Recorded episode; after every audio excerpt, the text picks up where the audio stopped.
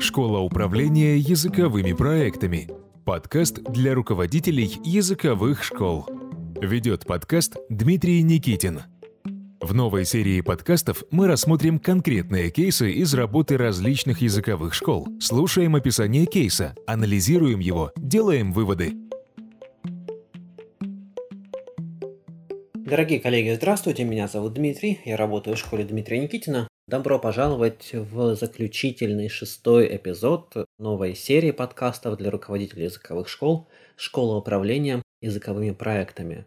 Это третий сезон наших подкастов для вовлеченных собственников и руководителей языковых школ. Я напомню, что в предыдущих подкастах мы разбирали типовые кейсы, с которыми сталкиваются руководители во время управления языковыми школами. Мы анализировали кейсы и пытались выработать конкретные действия, как нам работать с тем или иным кейсом, а также, что интересно, мы пытались из каждого кейса выработать принцип, так называемый guiding principle, который работает у нас во всей организации и разделяется всеми участниками образовательного процесса. Я хотел бы, наверное, закончить серию, как всегда, разговором о собственнике языковой школы, потому что мы, с одной стороны, люди одинокие, нам в организации поговорить не с кем, в городе, может быть, есть с кем-то, но тоже вряд ли, и обсудить некоторые вопросы нам не с кем, потому что у нас нет коллеги. Вот в рамках нашей организации у нас нет коллеги. У учителя есть, у менеджера есть, у академического директора, ну, по факту тоже есть другие руководители и учителя. А у нас нет, мы одни совсем одни с вами. И на этом фоне важно знать, что мы заслуживаем как минимум такого же отношения к себе, как к другим сотрудникам. И важно, наверное, понимать, что то, что мы делаем в организации, мы делаем с наилучшими намерениями, но так вышло, что у нас с вами новаторское мышление. Потому что у нас с вами новаторское мышление, мы открыли школу. И потому что у нас с вами новаторское лидерское мышление, меньше людей нас понимают. То есть нас понимают, я уверен, собственников школы понимают далеко не все ученики, далеко не все родители, далеко не все учителя. Вот про это мы сегодня поговорим. Про то, как нас не понимают и как мы, как люди, себя ведем в этой ситуации. Кейс, с которого мы начнем, один из многих кейсов произошел на консультации. Я консультировал хозяюшку языковой школы, и она мне говорит, Дмитрий, я очень хочу, я очень хочу сделать организацию хорошей, я очень хочу вести новую новаторскую интересную систему работы школой, я верю в эту систему, мне стыдно эту систему рассказать коллективу, мне кажется, засмеют. Мне кажется, не поймут, мне кажется, проигнорируют, мне кажется, начнут саботировать. То есть у собственника в голове новаторская идея, в которую она верит, и ей кажется эта идея классная, но она чувствует, что она эту идею не в состоянии презентовать своему коллективу, потому что она немножко такая более амбициозная, чем просто вести уроки собранием учителей и парой администраторов. А там какая-то у собственника была, ну то есть есть у нее довольно-таки амбициозная идея, очень интересно, она ее реализовывать уже начала к счастью. Знакомая ситуация? Когда у вас в голове крутится какая-то идея, и вы боитесь ее высказать коллективу, потому что у вас-то экспертизы нет, вы раньше этого никогда не делали, так же, как и никто никогда в жизни в мире не реализовал вашу идею в вашем контексте, и вы просто боитесь ее рассказать вашей организации. У меня было много таких идей. С этого сентября мы уже полностью перейдем на работу школы в самоорганизующихся командах – когда школа управляется и вся политика школы определяется и все в школе создается в командах, где работают вместе руководители, учителя и административные сотрудники. Команды работают продолжительными периодами, итерациями по три месяца. Три итерации посвящены улучшению имеющегося продукта.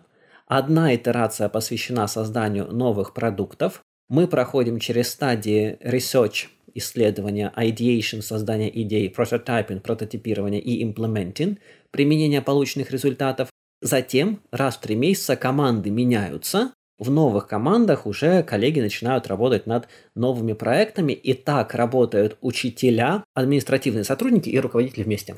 И это работает. Мы к этому шли примерно полтора года, и представляете, как было страшно сначала сказать, ребят, мы с вами, наша цель работать, управлять школой не средним менеджментом, не академическими директорами, а у нас школа Дмитрия Никитина – это организация, поскольку я знаю единственное в Российской Федерации, которое управляется самоорганизующимися командами, где административные и академические сотрудники работают вместе. Нам кажется, что это приведет к тому, что мы будем за существенно меньшее время делать более качественно ту работу, не какую нам кажется хорошо бы сделать, а которую точно хорошо бы сделать. И это приведет к тому, что у нас больше свободного времени по факту, и мы за меньшее время генерируем больше ценности. Представляете, такое сказать? Надо, чтобы тебе поверили. Как это сделать?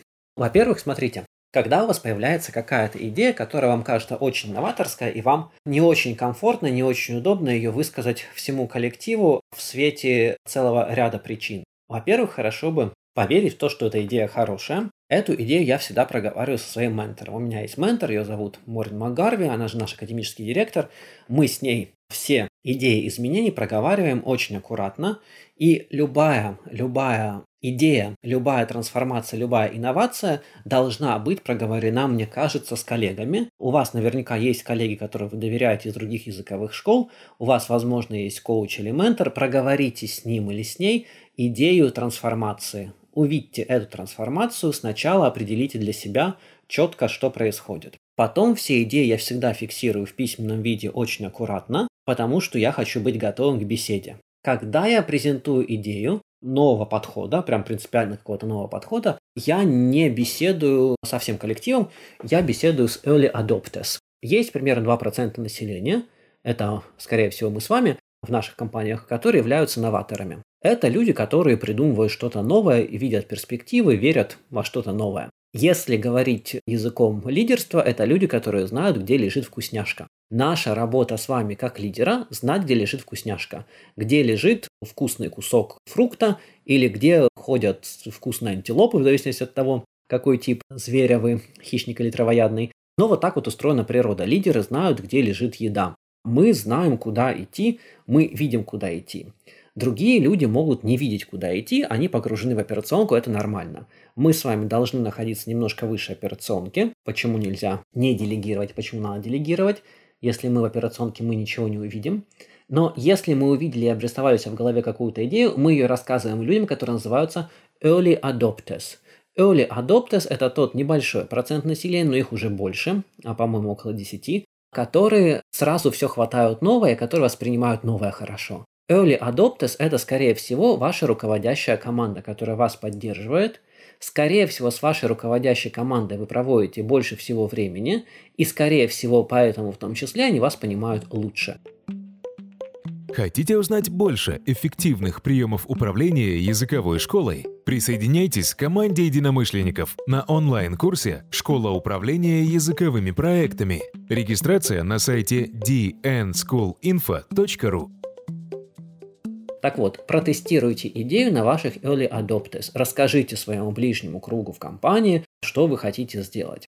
И потом, если эта идея, когда эта идея разделена ими и уже доработана вместе с ними, скорее всего, вы начинаете ее интегрировать на всю организацию, понимая, что процесс будет недолгий. Вот та идея, которую я озвучил, мы ее начали полтора года назад с момента записи подкаста про самоорганизующиеся команды, которые управляют школой. И жизнь уже моя стала намного легче и намного приятней. Мне уже не стыдно однозначно высказывать новые идеи. Сотрудники приняли эту идею и над ней работают. Есть early adopters, есть late adopters, которые примут чуть позже, но это реализованная идея. Но у меня план прописан на 48 месяцев. Иногда говорят, Дмитрий, 48 месяцев, так много, мне тут операционка, зарплату платить нечем, надо группы набирать, какие там 48 месяцев. У меня нет времени. А я не понимаю, сколько должно быть времени у человека, чтобы не делать планирование на 48 месяцев. Потому что а идти-то куда? За все хвататься получается. То есть я четко знаю, где мы хотим оказаться через 48 месяцев, и благодаря этому, благодаря тому, что определенное количество времени было инвестировано мной в именно стратегическое мышление, стратегические сессии и стратегическое планирование, сейчас у меня намного меньше времени всех сотрудников уходит на операционку, потому что стратегическое планирование позволяет определить не только то, что мы делаем для достижения стратегической цели, но и то, что мы не делаем для достижения стратегической цели. И поэтому времени становится, конечно же, много.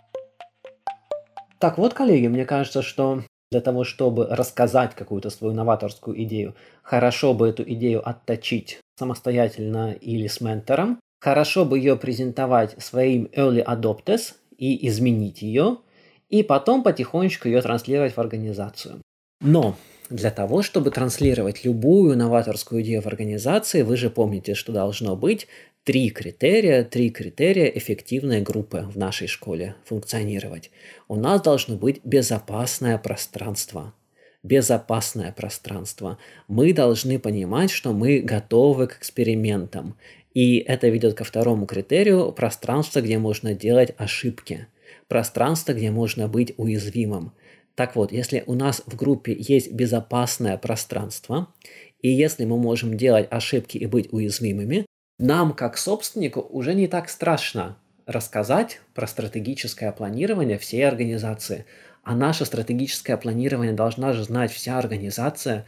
Ведь если вы хотите строить какую-то новую методическую систему, выстраивать академическую систему, ну, предположим, у вас цель, чтобы у каждого ребенка был к 10 классу уровень C2, а сейчас выпускаете с B1. Это же сказать надо как-то, да? Или вы хотите сказать, что к 2027 году 95% детей возраста 2-4 лет, которые учат английский, учат английский в вашей организации. Это же какая амбициозная цель. Она вполне конкретная, но она амбициозная. Или что ваша методика, которую вы разработали в вашей организации, используется в 100 школах Российской Федерации, например. Это большие амбициозные цели, и их иногда страшно сказать. И когда мы говорим эту большую амбициозную цель всем участникам образовательного процесса, а ее надо сказать всем участникам образовательного процесса, мы себя на алтарь кладем. Мы такими уязвимыми становимся, потому что раньше мы были хозяином языковой школы, который что-то знает, что другие не знают, э, почему и ценен. А сейчас мы опа и взяли это рассказали. И сказали, ребят, поверьте мне, пожалуйста, давайте пойдем вместе. Это возможно только в безопасной среде, где могут все, включая собственника, делать ошибки. Этим самым, рассказывая про нашу цель, мы показываем сотрудникам, что мы чувствуем себя в безопасной среде, мы показываем сотрудникам, что мы также готовы делать ошибки, и мы показываем сотрудникам, мы показываем сотрудникам, что у нас есть цель. И как только сотрудники со временем, за 48 месяцев возможно, быстрее шучу, разделят с нами эту цель, жить станет легче, потому что мы все поймем, куда мы идем. А людям нравится получать результат, людям нравится работать в крутых компаниях, и людям нравится идти к амбициозным целям. Я, наверное, закончу, коллеги. Я надеюсь, я надеюсь, что вы будете немножко смелее, но смелые и разумно смелые в своих организациях, что вы, конечно же, расскажете и не будете стесняться транслировать свои амбициозные идеи всем сотрудникам. Вы будете это делать скорее через early adopters, но также вы это будете коммуницируя со всеми сотрудниками, но ваши главные евангелисты это early adopters, люди, которые вас понимают больше, чем остальные вашей компании. Вы сделаете это в тот момент, когда вы почувствуете, что в вашей школе есть безопасная среда, в которой вы можете доверять другим людям и делать ошибки. И тогда вы установите большую цель, большую планку, создадите, как в литературе называется, sense of purpose, и тогда у всех загорятся глаза и уже не потухнут. Большое спасибо за внимание. Меня зовут Дмитрий. Я работаю в школе Дмитрия Никитина. Коллеги, до свидания. Подкаст оказался для вас полезным.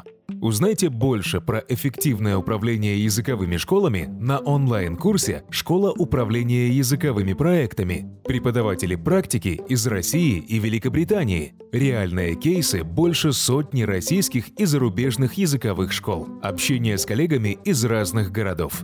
Все это ждет вас на курсе для вовлеченных собственников языковых школ. Регистрация на сайте dnschoolinfo.ru